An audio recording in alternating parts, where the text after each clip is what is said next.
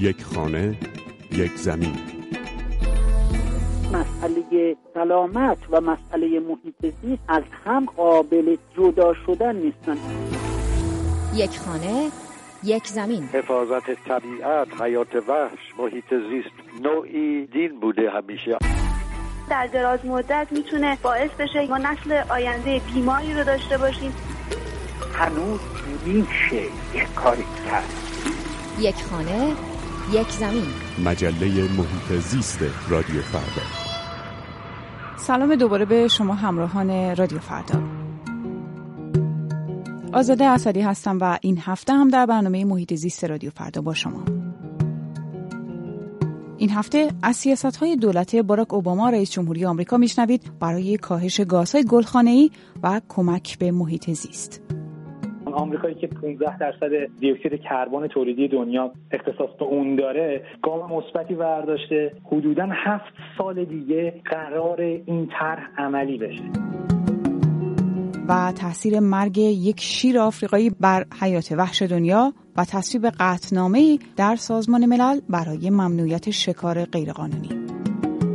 در جهان سرنوشت حیات وحش به راستی یک سرنوشت غمانگیزی است.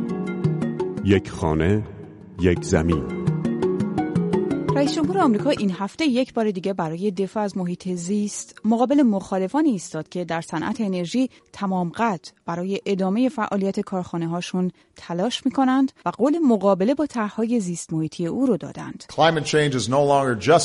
باراک اوباما با اعلام سیاست ها و برنامه های تازه ایالات متحده روز دوشنبه تاکید کرد تغییرات آب و هوایی را اونقدر جدی می‌دونه که با نام بردن از طرحی به نام انرژی پاک می‌خواد جدی و استوار در مقابل چیزی که دشوارترین و مهمترین چالش دوران فعلی می‌خونه ایسته.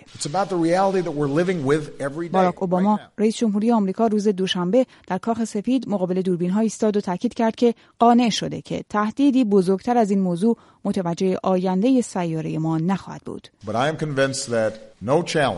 سیاست ها و برنامه های تازه ایالات متحده برای مقابله با تغییرات اقلیمی به ویژه بخشهایی رو در این کشور هدف گرفته که بر اساس سرمایه گذاری انرژی های فسیلی به خصوص زغال میچرخه. نیروگاه های زغالی یک سوم انرژی مورد نیاز آمریکا رو تامین می کنند. اما حالا رئیس جمهور این کشور میگه همین سرمایه گذاری ها زندگی روی کره زمین رو به خطر انداخته. ما تنها یک خانه داریم. ما تنها یک سیاره داریم. برنامه جایگزین دیگری وجود ندارد. حاطف مدنی استاد کالج سلطنتی سوئد در رشته مدیریت انرژی درباره این طرح میگه آمریکایی که 15 درصد دیوکسید کربن تولیدی دنیا اختصاص به اون داره گام مثبتی برداشته میشه گفت از 1970 یعنی حدودا 45 سال قبل تا حالا بی سابقه است که یک پلن خیلی مشخصی ارائه شده برای افزایش سهم انرژی های نو برای کاهش گازهای گلخانه‌ای در دنیا. طرح در مورد اینه که میزان انتشار گاز دیوکسید کربن یا میزان انتشار گازهای گلخانه‌ایمون رو از 2005 که میسنجیم بتونیم تا 2030 نسبت به سطحی که تو 2005 داره 32 درصد کاهش به طور مشخص نمیشه گفت که این عملی میشه با انرژی خورشیدی با انرژی باد. وقتی از زغال سنگ به عنوان منبع انرژی استفاده نمی کنی و به جاش از گاز استفاده می‌کنی تقریبا میزان انتشار گازهای گلخانه‌ای تو نصف می‌کنی. هر ایالتی تو آمریکا باید برنامه مشخصش رو برای این کار تا 2018 ارائه کنه. 2022 بعد از هفت سال این طرح قرار عملش این نخستین بار نیست که باراک اوباما مقابل دوربین رسانه ها میسته و میگه رئیس جمهوری آمریکا پیشتر هم اعلام کرده بود هر کدام از پنجاه ایالت آمریکا باید برای کاهش گازهای گلخانه‌ای مشارکت کنند. سخنانی که با مخالفت گروه زیادی از جمهوری خواهان در آمریکا روبرو شد. طرح بی سابقه ای که به گفته حاطف مدنی استاد دانشگاه در استکهلم اما با اگرهای فراوانی داره و بازنده و برندش هنوز مشخص نیست. توجه به اینکه اوباما مدت زیادی هم به پایان ریاست جمهوریش باقی نمونده نمی‌دونیم که قرار دولت در آمریکا به دست جمهوری خواه بیفته یا نه. واکنش های منفی نسبت این ماجرا از طرف جمهوری خواه زیاد بوده. نمی‌دونیم قراره چه بلایی سر این تر بیاد قرار عملی بشه یا نشه چقدر مقاومت منفی در مقابل این وجود داره. از طرف لابی های نفت و گاز از طرف لابی قدرتمند انرژی های فسیلی. اما اگر طرح زیاد هست آمریکایی که خیلی اعتبار خوبی نداره در زمینه انتشار گازهای گلخانه‌ای الان اومده و گفته خودم می‌خوام میداندار این داستان باشم. به عنوان پیشگام در زمینه کاهش گازهای گلخانه‌ای در دنیا باشیم قراره در ماه دسامبر آینده آذر ماه 94 خورشیدی نمایندگان کشورهای جهان در پاریس جمع بشن و قوانینی رو با هدف محدود کردن افزایش دمای کره زمین تصویب کنند. بعضی از تحلیلگران میگن این طرح در آمریکا نشان دهنده حضور قدرتمند آمریکا در این نشست در چند ماه آینده پاریس خواهد بود. اما در داخل آمریکا چطور؟ مخالفان چرا مخالفند؟ حاطف مدنی پژوهشگر در زمینه انرژی های تجدیدپذیر در سوئد لابی قدرتمند سالهای سال وجود داشته از سوبسیدای دولتی استفاده کرده چاختر و چاختر شده. الان خیلی قدرتمنده نه تنها تو آمریکا تو عرصه جهانی. و خب این لابی مقاومت می‌کنن. صحبت میلیون ها میلیون ها دلار سود هست که ممکنه تو یک سنتی از بین بره. برای اینکه یه چیزی خوبی بیاری مجبوری چیزهای قبلی رو از بین ببری کلی شغل ممکنه توی صنعت نفت و گاز از بین بره ولی خب کلی شغل جدید می‌تونه تو صنعت انرژی خورشیدی انرژی باد انرژی زمین گرمایی ایجاد شه. رئیس جمهوری آمریکا که حالا در کنار ایستادگی در مقابل مخالفان توافقنامه اتمی ایران باید برای این طرح هم با مخالفان مشابهی بجنگه میگه پیاده کردن این طرح مانند حذف چند میلیون دستگاه اتومبیل از سطح جاده هاست و این یک وظیفه اخلاقیه که برای به ثمر رسیدنش همه باید تلاش کنند.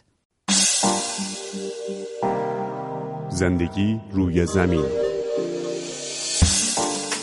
سر و صدای هواپیما در شب در بازه زمانی بیش از 20 سال می تواند خطر ابتلا به بیماری قلبی و سکته را بالا ببرد. بر اساس پژوهشی که با همکاری اتحادیه اروپا انجام و در خبرنامه علم برای سیاست این نهاد منتشر شده فضای اطراف شش فرودگاه اروپایی و تأثیر افزایش ترافیک جاده های منتهی به فرودگاه بر سلامت مردم بررسی شده است. آلودگی صوتی و هوا هم در این منطقه بر سلامت ساکنان تأثیر زیادی می‌گذارد و بیماری بیماری های مزمن و بلند مدت و سکته و ناراحتی قلبی برای ساکنان این منطقه ها به وجود می آورد.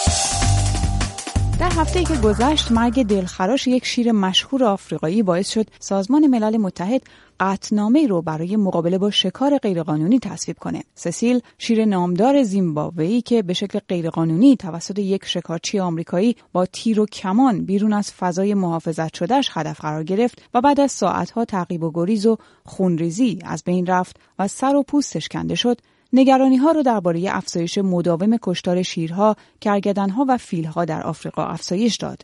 حیواناتی که در پی انجام سفرهای شکاری که درآمد فراوانی رو هم نصیب کشورهای آفریقایی می کنند از بین میرن. بعضی از این دولت ها مشوق این شکارها هستند با این توجیه که شکاری که اون رو قانونی می‌خونند جمعیت حیوانات رو کنترل می‌کنه. مرگ سسیل که باعث اعتراض جهانی و درخواست زیمبابوه برای بازگرداندن دندان پزشکی شد که او رو شکار کرده با این قطنامه جهانی تر شد. اسماعیل کهرام بومشناس و شکاربان پیشین در تهران میگه مرگ این شیر یک روی مثبت هم داشته هر جا که ما صحبت از شکار می‌کنیم دو تا جنبه داره که ما بهشون میگیم شکارچی و شکارکش.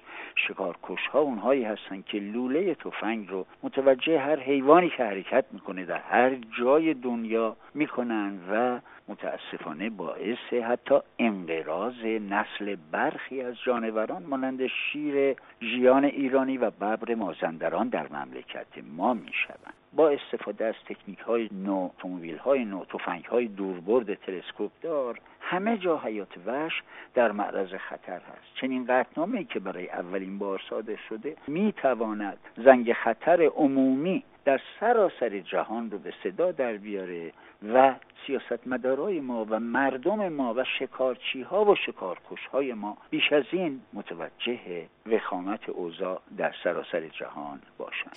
مرگ یک شیر پس از کشته شدن دهها حیوان وحشی دیگه در آفریقا باعث اعمال محدودیت هایی برای سفرهای شکاری به این منطقه شد. بعد از قطنامه سازمان ملل که با نگرانی در مورد وضعیت حیوانات در خطر انقراض صادر شد بعضی از خطوط هوایی هم ارسال لاشه حیوانات و فرستادن سر و پوست تاکسیدرمی شده حیوانات رو تعطیل کردند نظراتتون را در مورد این دو موضوع برای ما بنویسید به نشانی زیست اترادیو فردا.